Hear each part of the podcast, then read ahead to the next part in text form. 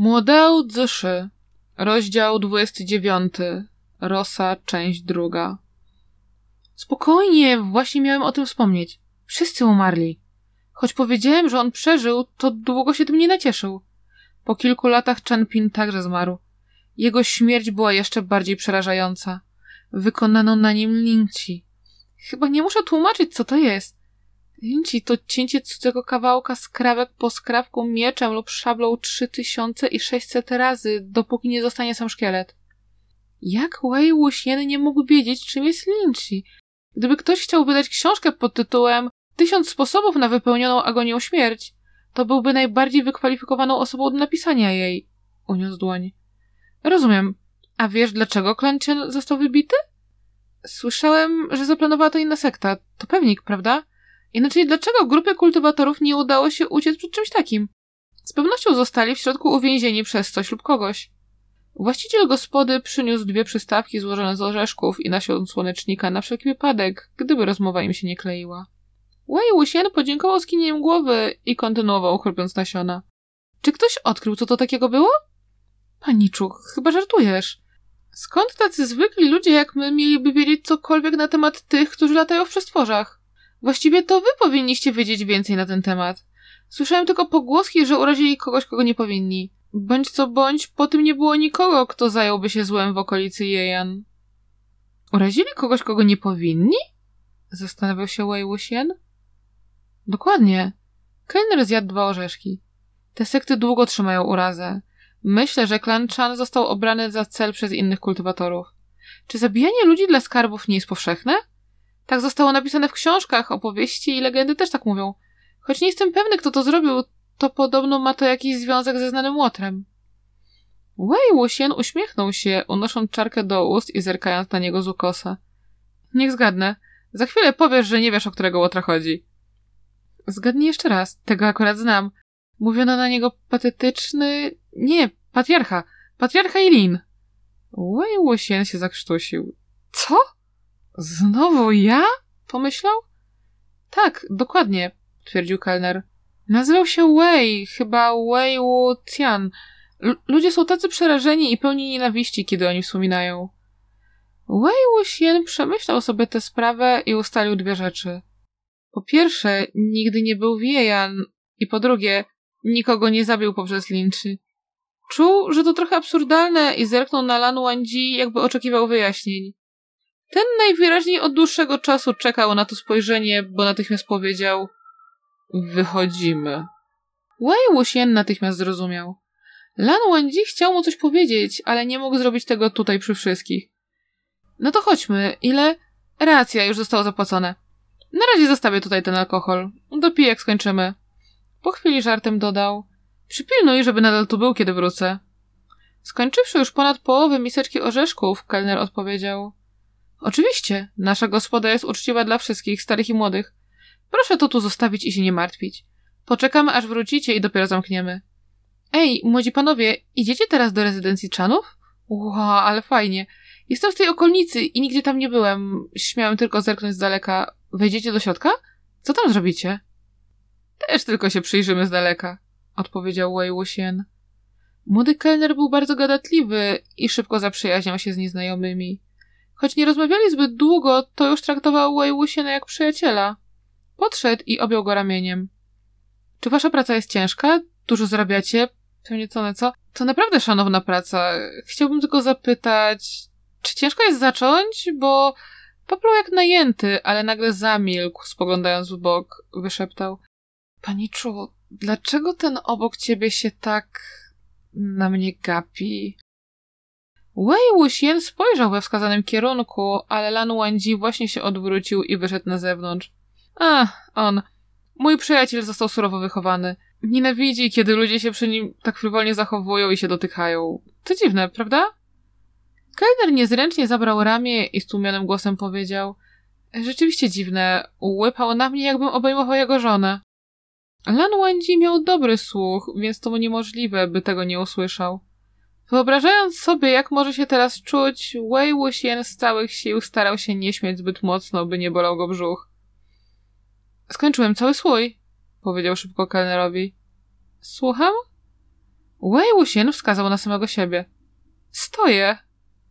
Nareszcie przypomniał sobie, że wcześniej powiedział: Jeśli będzie pan w stanie ustać po tym na nogach, to przyjmie pańskie nazwisko, więc szybko wypalił. O, o, a wow! Nie żartuję. Pierwszy raz widzę, by ktoś nadal mógł stać i mówić po wypiciu całego słoju. Paniczu, jak się nazywasz? Nazywam się. Nagle przypomniał sobie tego Wei Wuciana, o którym wspomniał kelner i kąciki jego ust zadrżały. Gładko dokończył. Lan. Kelner był najwyraźniej bardzo gruboskórny, bo bez zmiany wyrazu twarzy oznajmił. Tak, od dzisiaj nazywam się Lan. Wyglądało, jakby Lan Wandzi potknął się lekko, przechodząc pod jasno-czerwonym szyldem gospody. Uśmiechając się zawadiacko, Wei Wuxian złożył ramiona na plecach, podszedł do niego i poklepał go po ramieniu. Han Guandziun, w podzięce za uregulowanie rachunku kazałem mu przyjąć twoje nazwisko. Po opuszczeniu miasta poszli w stronę wskazaną przez kelnera. Stopniowo zmniejszyła się ilość spotkanych na drodze ludzi, ale za to rosło coraz więcej drzew. Dlaczego nie pozwoliłeś mi go dalej wypytywać? zapytał Wei Wuxian. Nagle sobie przypomniałem, że słyszałem, co zdarzyło się w Jejan. Nie było potrzeby dalej pytać. Pozwól mi o coś zapytać, zanim mi o tym opowiesz. Powiedz, aha, że nie wybiłem całego klanu Chan, prawda? Jego dusza była w miarę stabilna przed śmiercią, więc to niemożliwe, by wybył tyle osób i niczego nie pamiętał. Nie. Och. Było tak, jakby powrócił do tamtych dni, kiedy uważano go za coś gorszego od szczura i wszyscy go nienawidzili. Odegrał we wszystkim rolę, więc obwiniano go za każde zło. Jeśli wnuk sąsiada źle jadł i schudł 3 kilo, to na pewno dlatego, że dzieciak przestraszył się opowieści o patriarsze Ilin rozkazującemu upiornemu generałowi, by mordował ludzi. Jednak Lan Wendzi dodał coś jeszcze. To nie ty ich zabiłeś, ale miało to z tobą związek. Jaki?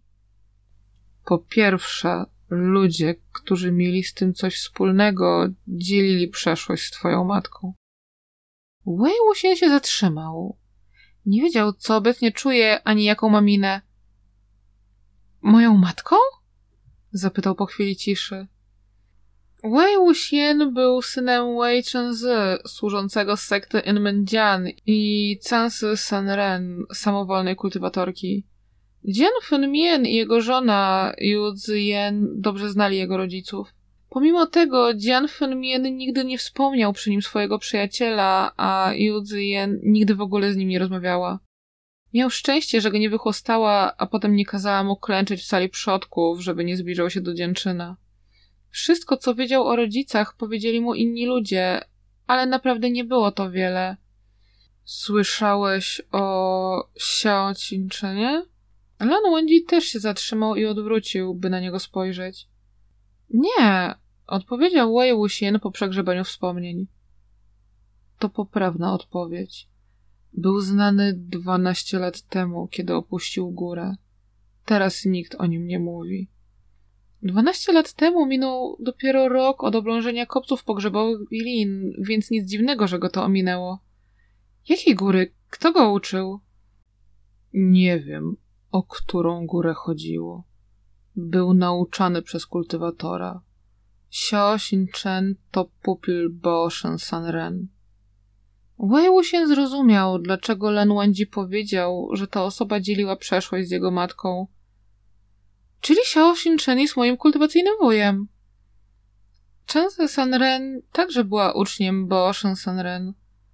Bo Shen Sanren to kultywatorka, która żyła w separacji od reszty świata i podobno pochodziła z tego samego pokolenia, co Wen Mao i Lanan.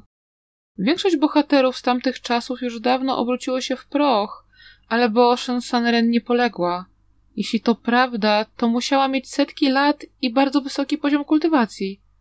W tamtych czasach prym wiódł Wen Mao, który zapoczątkował kultywację skupiającą się na rozwoju klanów zamiast sekt, więc różne siły połączone więzami krwi pojawiały się jak grzyby po deszczu. Każdy znany kultywator postanowił założyć sektę. Ale ona zdecydowała się pozostać w samotności, żyjąc na zboczu góry pod kultywacyjnym imieniem Boshan Sanren. Jednak nikt nie wiedział, która góra dała jej schronienie. Skoro o tym mowa, to można to było nazwać odejściem do samotni tylko dlatego, że nikt o tym nie wiedział. Zamieszkała w nieznanej niebiańskiej górze i często brała na uczniów porzucone dzieci. Jednak wszyscy musieli złożyć przysięgę, że poświęcą całe swoje życie kultywacji, nigdy nie opuszczą góry i nie wejdą między ludzi. W innym przypadku, bez względu na powód, nigdy nie będą mogli wrócić. Będą musieli sami przeżyć w sieci śmiertelników i całkiem zerwać więź ze swoim nauczycielem.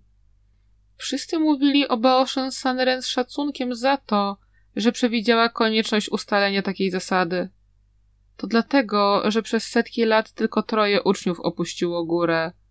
Yan Lin Doren, Cansu Sanren i Xiao Xinchen. Żadne z nich nie doświadczyło spokojnej śmierci. Wei Wuxian od dziecka znał losy pierwszego i drugiego ucznia, więc niepotrzebne były dalsze wytłumaczenia. Dlatego Lan Wenji opowiedział mu tylko historię ostatniego pupila. Xiao Xinchen miał tylko 17 lat, kiedy odszedł od swojej mistrzyni. Lan Wenji nigdy nie spotkał go osobiście, ale słyszał o jego talencie od innych. Wtedy dopiero co zakończyło się oblężenie kopców pogrzebowych i minęło zaledwie kilka lat od kampanii zestrzelenia słońca. Wszystkie prominentne sekty przyjmowały swoje szeregi wykwalifikowanych kultywatorów. Xiao Xinchen opuścił swój dotychczasowy dom w nadziei na uratowanie świata. Ze swoim niezwykłym talentem i naukami przyjętymi od wspaniałego mistrza podczas pierwszych nocnych łowów w jednej ręce trzymał trzepaczkę z końskiego włosia, a w drugiej długi miecz i samotnie pokonał potwora, zajmując pierwsze miejsce i stając się sławnym w ciągu jednej nocy. Sekty zobaczyły mądrego i uzdolnionego młodego kultywatora, więc wszyscy zaprosili go, by do nich dołączył. Jednak Xiao Xinchen odrzucił ich propozycję. Powiedział, że nie chce polegać na żadnych sektach, ale planował z bliskim przyjacielem założyć swoją. Taką, która nie przekładała wagi do więzów krwi. Miał potulną osobowość, ale silne serce, delikatne z zewnątrz, zdeterminowane w środku. Kiedy tylko ktoś miał jakiś problem, to od razu biegł do niego po pomoc. Był bardzo moralny, więc nigdy nie odmawiał, przez to ludzie często go wychwalali. To wtedy ktoś zniszczył Klanchen.